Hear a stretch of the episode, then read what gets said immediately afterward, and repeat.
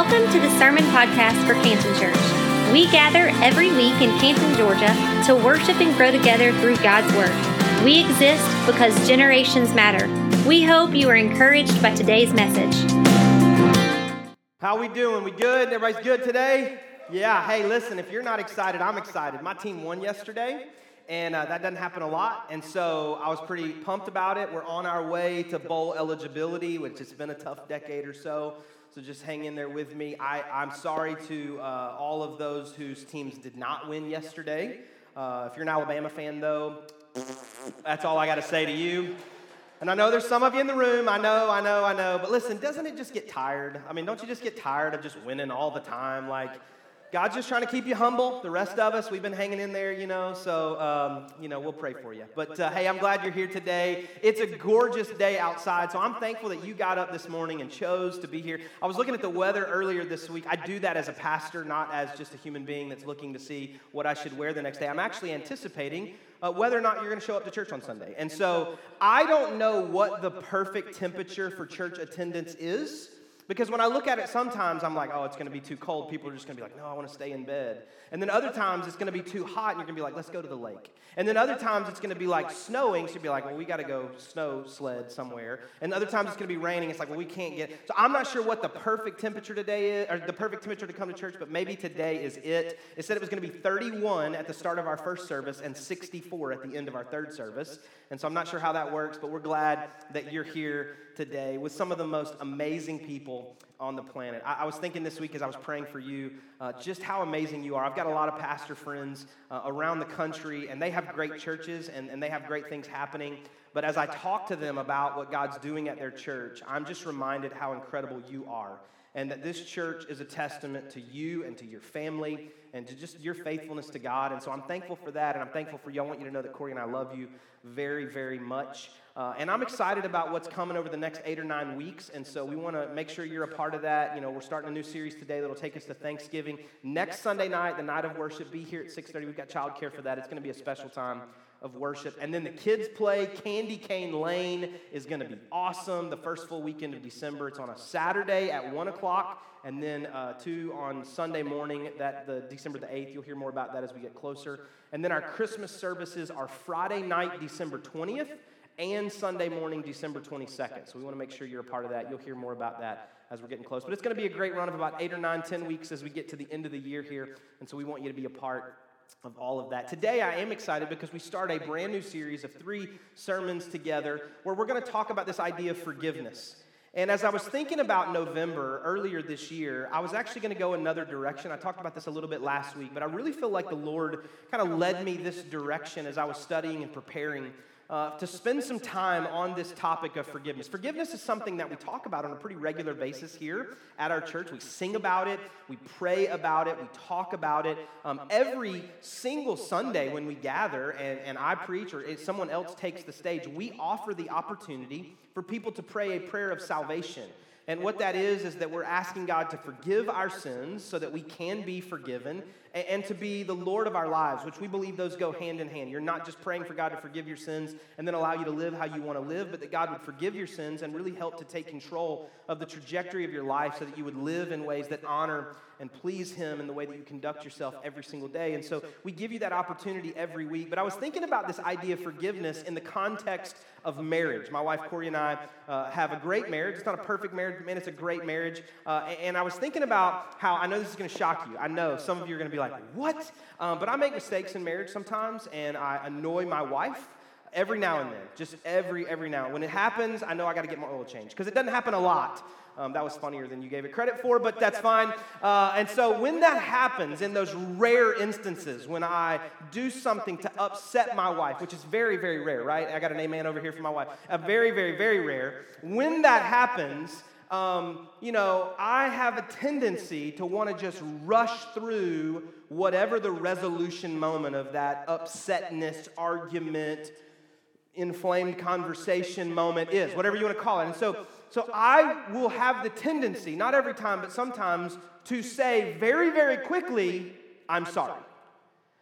But now that we've been married for a little while, she has picked up on that tendency, and so she will say to me from time to time, because it doesn't happen often that I do anything to annoy her. And then when I do, I mean, you know, it's resolved quickly, but when I say that, every now and then she will say to me, For what? What are you sorry for?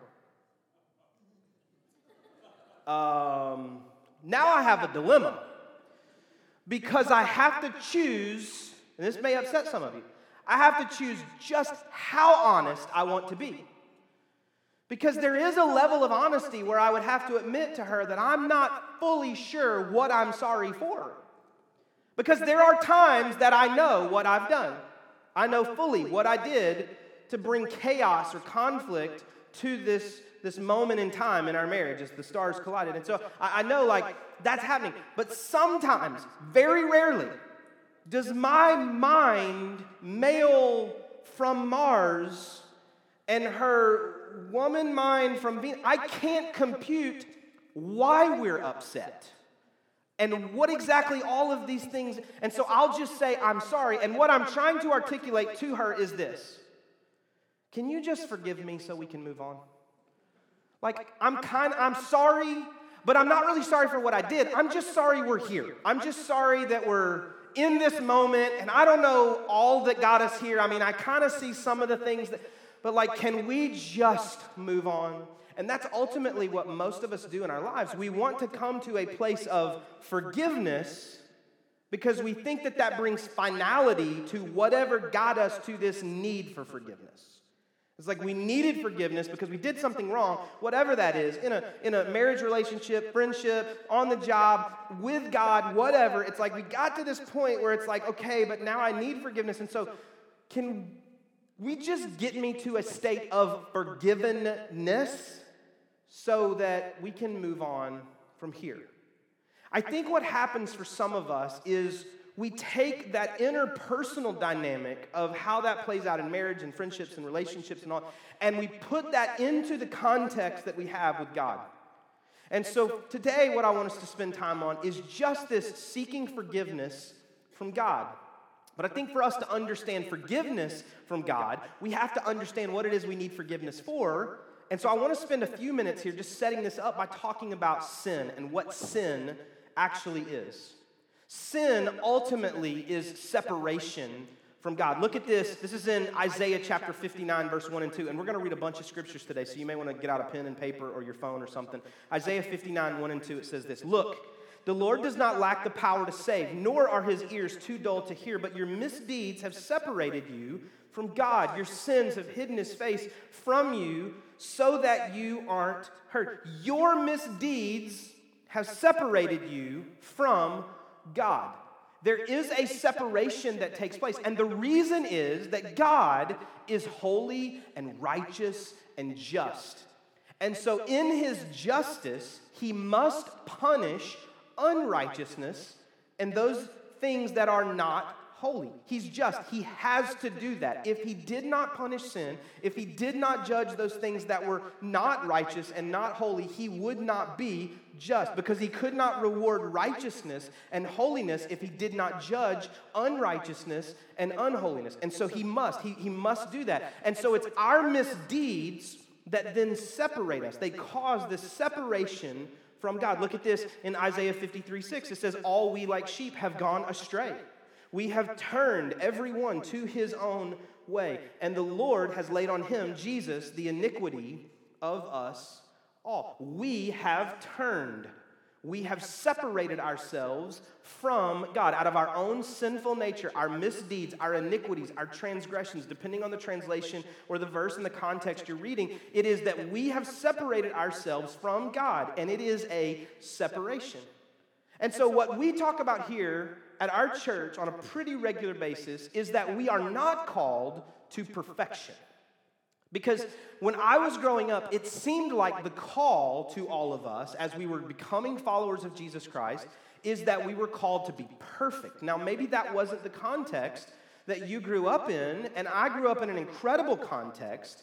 And maybe some of it was my own personality, or maybe just the context of the church or the churches that I was a part of at different times. But it seemed like that it was a call to perfection, either by specifically calling it that, or when you made a mistake, bam, they came down on you pretty hard because you weren't perfect anymore. And so the appearance of and the seeking of being perfect caused you to strive to be perfect. And what I'm here to tell you today, and maybe you know this already, hopefully you do, there's enough water under the bridge for you to recognize this you aren't perfect.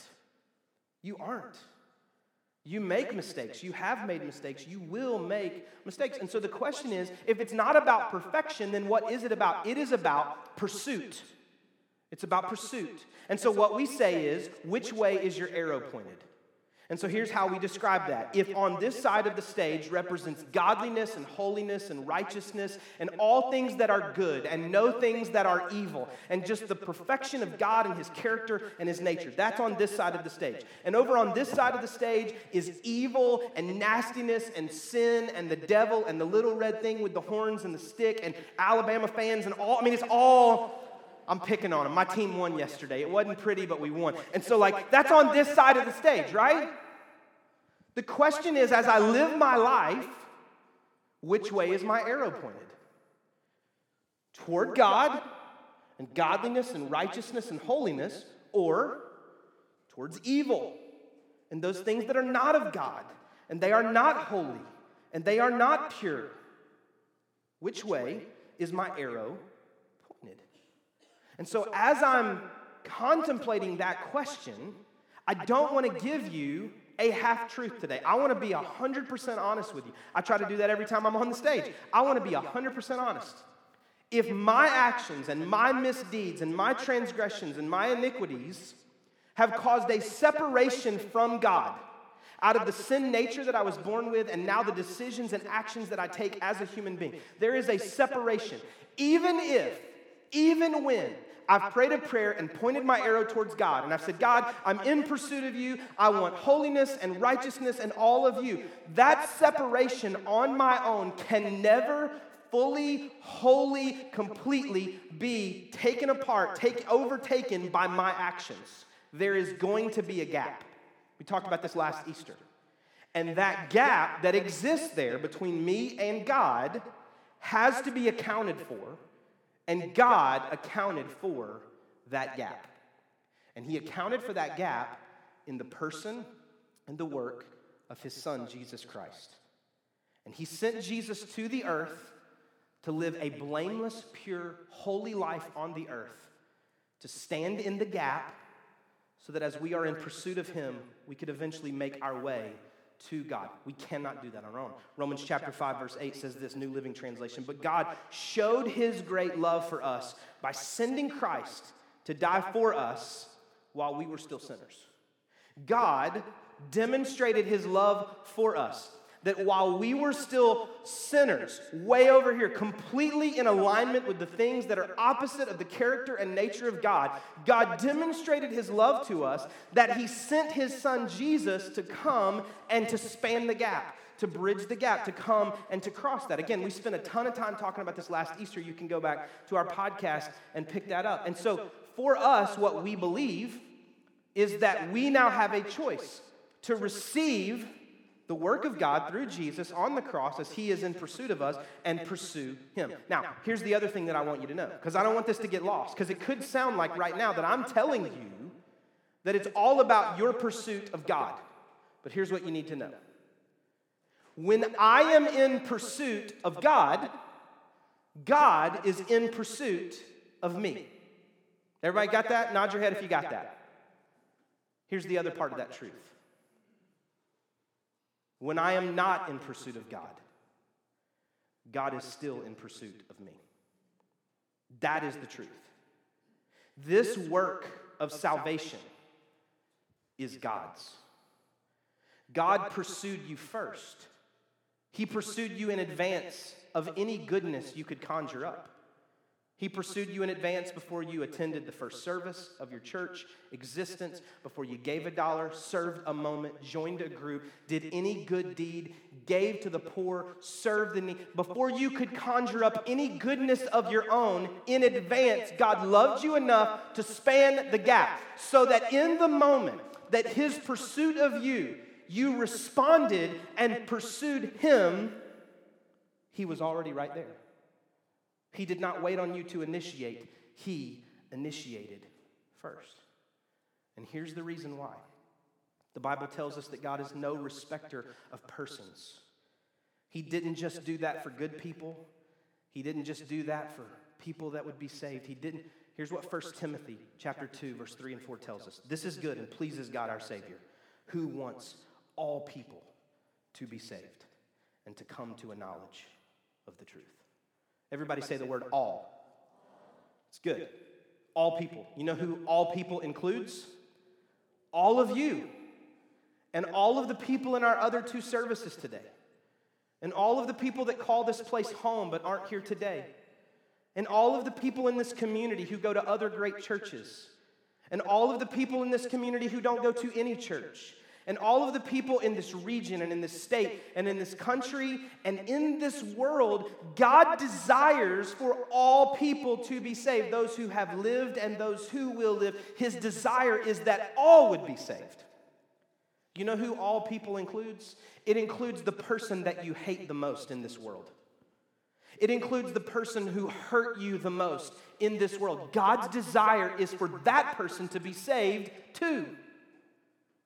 All people includes the person that you are convinced is the most unsavable, unforgivable person in the universe. God desires for that person to be saved too. God desires for all people to be saved. And so that motivation that all people would be saved caused him to initiate a response before we even had our response. And so he comes to span the gap and pursues us when we will be in pursuit of him and when we will not be in pursuit of him. He pursues us. So then, he pursues us. But how does he save us? Hebrews chapter 9, verse 22 says that without the shedding of blood, there is no forgiveness. There is no forgiveness. And perhaps you're familiar with this idea, but in the Old Testament, blood was absolutely required in the law to forgive your sins, your iniquity, your transgressions. And so, this is not something that we do now. Thank goodness that you don't bring your animals here to sacrifice them in the lobby. And so, what would happen in the Old Testament is that when you came to worship, you would bring as an act of worship your sacrifice that was required as the payment, the atonement to cover, to carry the price necessary for whatever your transgression was. And in the law, it spelled out what was required. If you did this little thing, there might be a small sacrifice. If you did this great big thing, there would be this kind of sacrifice. It's similar to our criminal justice system. No matter how fair you think it is, there is a level of degree to punishment, right? Not all crimes are punished at the same level. And so in the law, if you did this certain thing, you brought this type of sacrifice. If you did this certain thing, you brought this type of sacrifice. And so the same thing happened. But here's the thing that had to happen when you brought that sacrifice, you could not offer that sacrifice yourself you brought that sacrifice to somebody like me, I would take all of those sacrifices, I would offer those sacrifices on all of your behalf, and then I would take that blood into the presence of God, and I would take that shed blood to say, This is to cover the transgressions of all of us here that are a part of the people of God in this community. But what we understand is that that kind of sacrifice in the Old Testament was just a temporary atonement. It was not an eternal atonement. Because if it was eternal, then Jesus Christ would not have had to come in the New Testament and the stories that we read in the gospel and him living a blameless life and then being arrested and then being crucified and his blood being shed out of his body would not have been necessary if we could still today just bring our goats and lambs and sheep and doves to the, to the church and have them be sacrificed for the transgressions that we've done. It was a temporary atonement. And God knew that. And so that's why while we were yet sinners. God demonstrated his love to us in that he sent Jesus to die. This is how Hebrews chapter 10, verse 11 and 12 describes it. It says, Day after day, every priest stands and performs his religious duties. Again and again, he offers the same sacrifices, look at this, which can never take away sins. But when this priest, Jesus, had offered for all time one sacrifice for sins, he sat down at the right hand of God. 1 Peter chapter 3 verse 18 says this for Christ died for sins once for all the righteous for the unrighteous to bring you to God. Jesus came to bring you to God. That's what he did. You couldn't do that on your own. I couldn't do that for you. I couldn't do that on my own. God desires for all to be saved. And so he provided the way of salvation. So, what is our responsibility? How do we turn our arrow towards God? Whether we feel like we're way over here, evil and nasty and vile and dirty, and, or maybe we just feel like we're kind of somewhere in the middle. We're like a good moral person, like we do good things, but we know we're not in a relationship with God. How do we make this move? When I was a child, they described it as the ABCs ask, believe, and confess. We ask God, we acknowledge our need here. We ask God, we believe that all that's necessary was done through the work of Jesus Christ. We confess that we're a sinner in need of a Savior. So, like, there is this moment of decision where, in however you want to play it out, you say, hey, on my own, through my own ability, I don't have all that I believe God is calling me to have. I don't, I don't live and exist in the way that God has made me and wired me and filled me to. And so I've got to acknowledge turn, and make a change. And so it's a little bit more than just saying, I'm sorry, right? I already told you I do that sometimes. And what I'm saying when I say I'm sorry, if the motivation is right, is I am guilty. I'm sorry.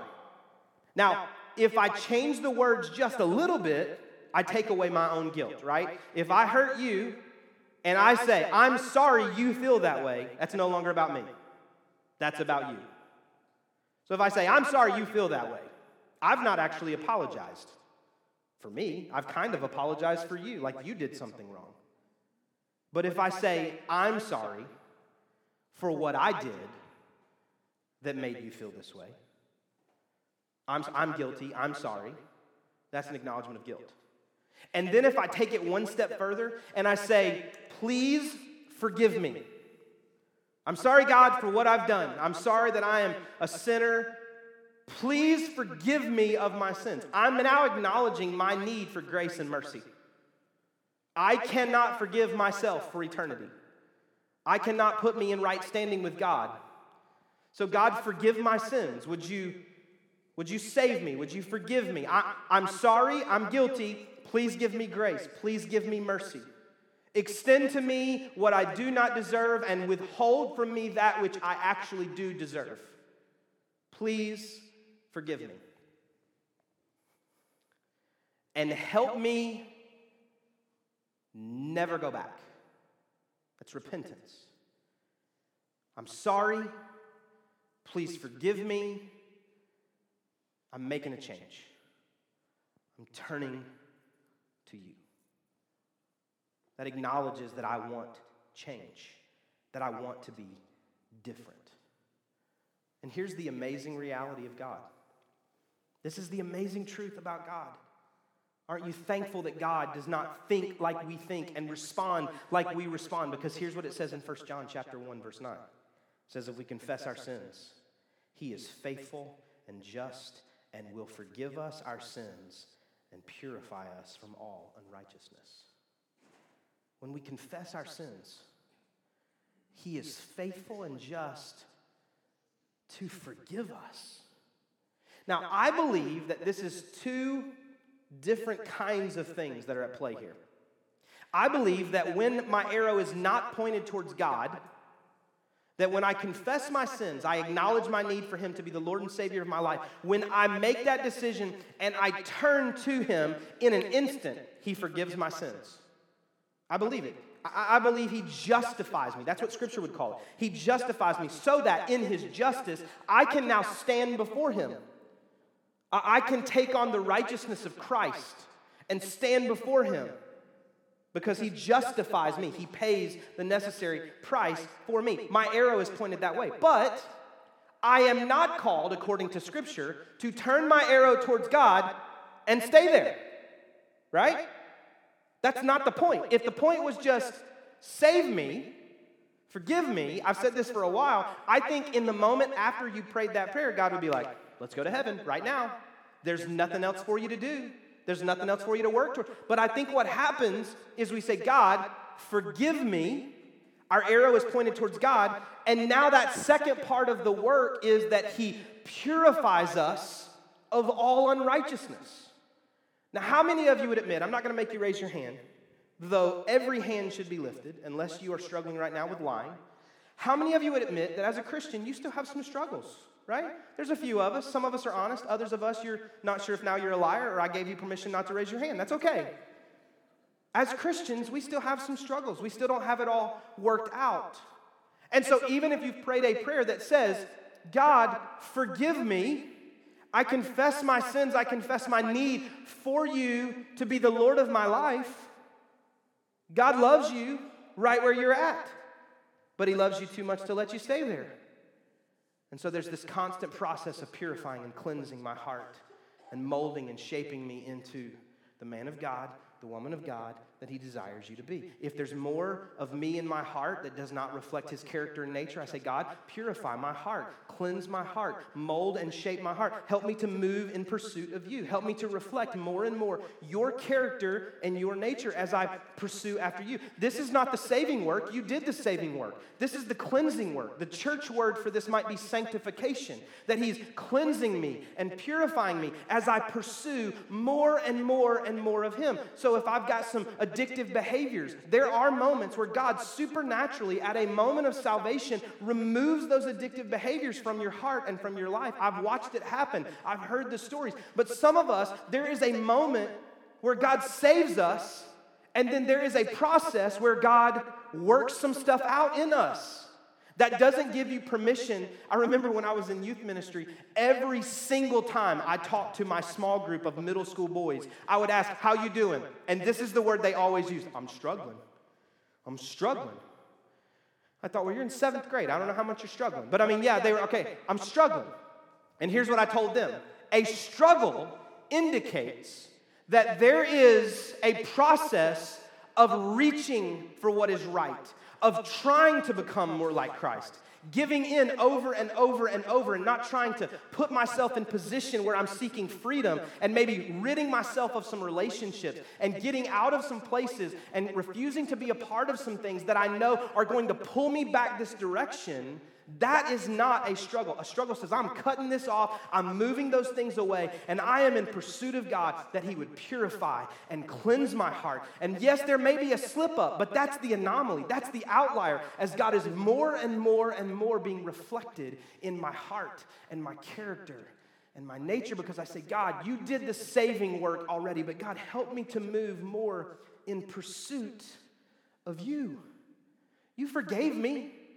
Now help me to live in the freedom that you've destined for me. And then something supernatural happens. As if it wasn't supernatural enough that God would forgive your sins and change the trajectory of your eternity forever. Something supernatural happens. Look at this in Isaiah 43, verse 25. I, even I, God talking about himself, am he who blots out your transgressions for my own sake and remembers your sins no more.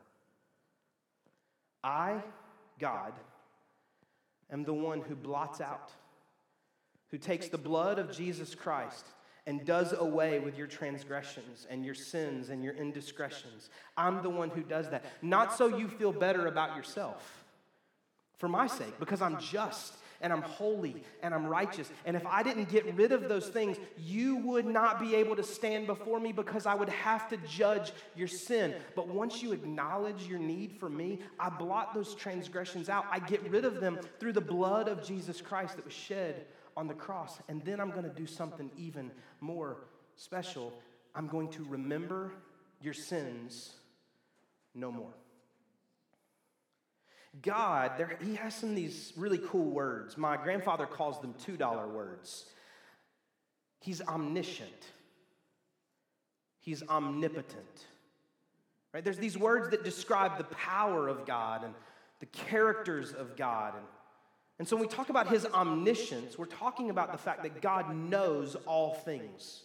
Countless places in scriptures talk about what God knows and how God knows those things. He stands outside of time, knowing the end from the beginning. And we recognize the way that God orchestrates the story of man. And we also recognize the free will that He gives to man to orchestrate various parts of his lives and how God redeems those things to work together for the good of those who are called according to His purposes. And so we see that God knows all things. And yet, God, in His omniscience and in His sovereignty, has chosen not to know your sins that have previously been forgiven.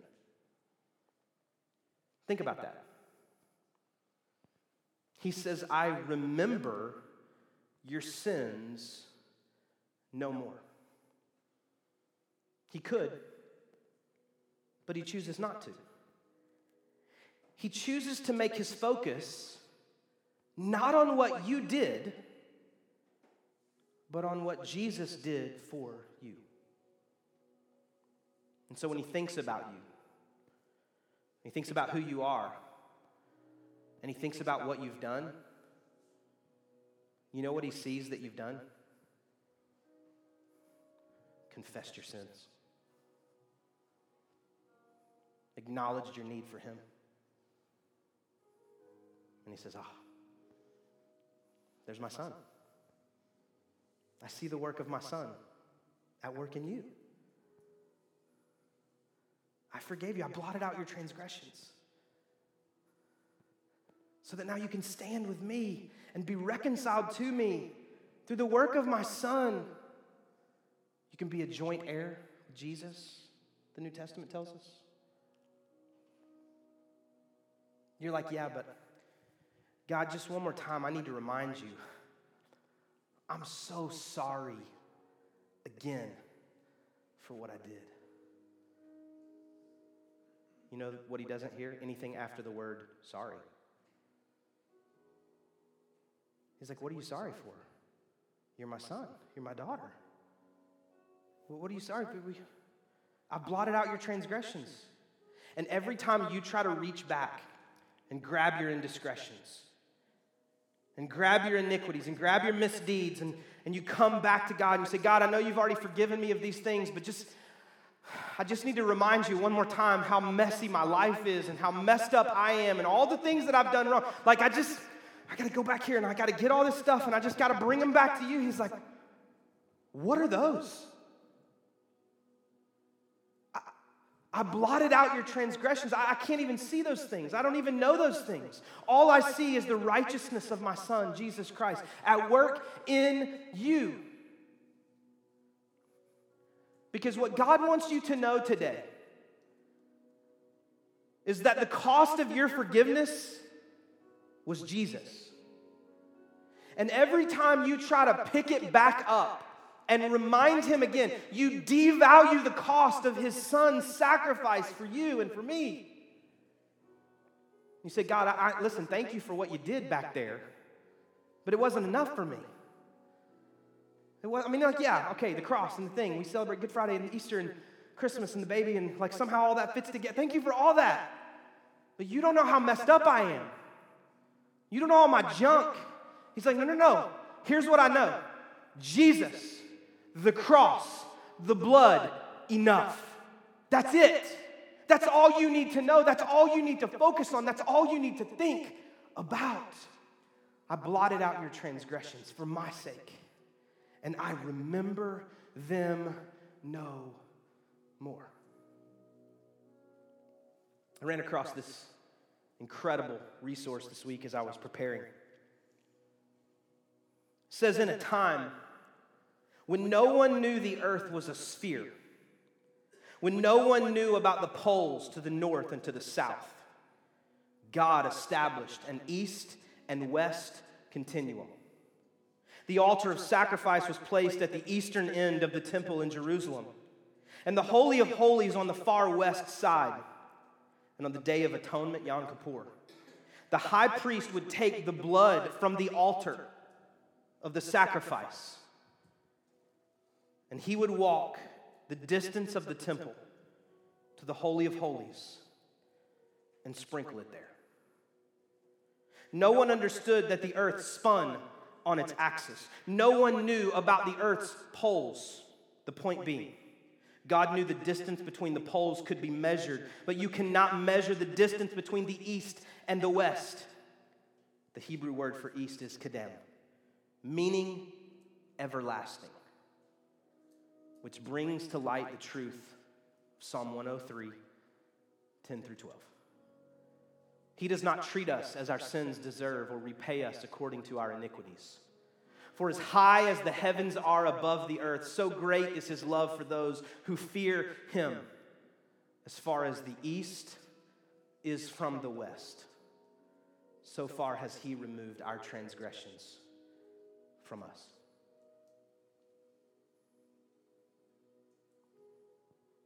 The forgiving work of God in your life is complete. The moment that you acknowledge your need for it. And there's a purifying, cleansing work that's necessary for you to say, God, that doesn't reflect you. Help me to purge myself, cleanse myself, do a work in me, continue to help me pursue you with more of my heart and more of my life. But the forgiving work of God is whole and complete. Quit reminding him of all the stuff he's already forgiven. It's as far as the east is from the west, and he remembers it no more. I'm going to ask you to bow your head and close your eyes just for a moment. If you would say to me, Jeremy, for me, I recognize that what I need God to do in this moment is to forgive my sins and be the Lord of my life. I am not in a relationship with Him. I need to turn my arrow towards God. My arrow is pointed away from Him. And I need to point that arrow towards God and be in pursuit of Him. If that's you, would you just lift your hand right where you're at? Thank you so much. Thank you so much. Now, if you would say, Jeremy, for me, I just need that purifying work. I just need that cleansing work. I need Him to mold me and shape me into more and more of who He's calling me to be. I need Him to make me look more like Him and sound more like Him in the way that I talk and conduct my lives. And I'm just asking God to purify and cleanse me of all unrighteousness. If that's you, would you just lift your hand right where you're at? Thank you so much. God, we thank you today that you hear us when we pray, you respond to us, you save us, you cleanse us. God, I ask you now to respond to those who have acknowledged their need for you to be Lord and Savior of their life, forgive their sins, change their eternity forever. God, we celebrate with heaven for those who have made that decision today. And God, now I pray for every person that's asking you to purify and cleanse and help them to be molded and shaped into more of your character and your nature. God, would you do that in us today? God, we thank you for all that you are and all that you are doing. In Jesus' name we pray. Amen. Thank you again for listening. If you would like more information about today's message or about our church, we invite you to visit us at cantonchurch.com or on Facebook at facebook.com slash cantonchurchga.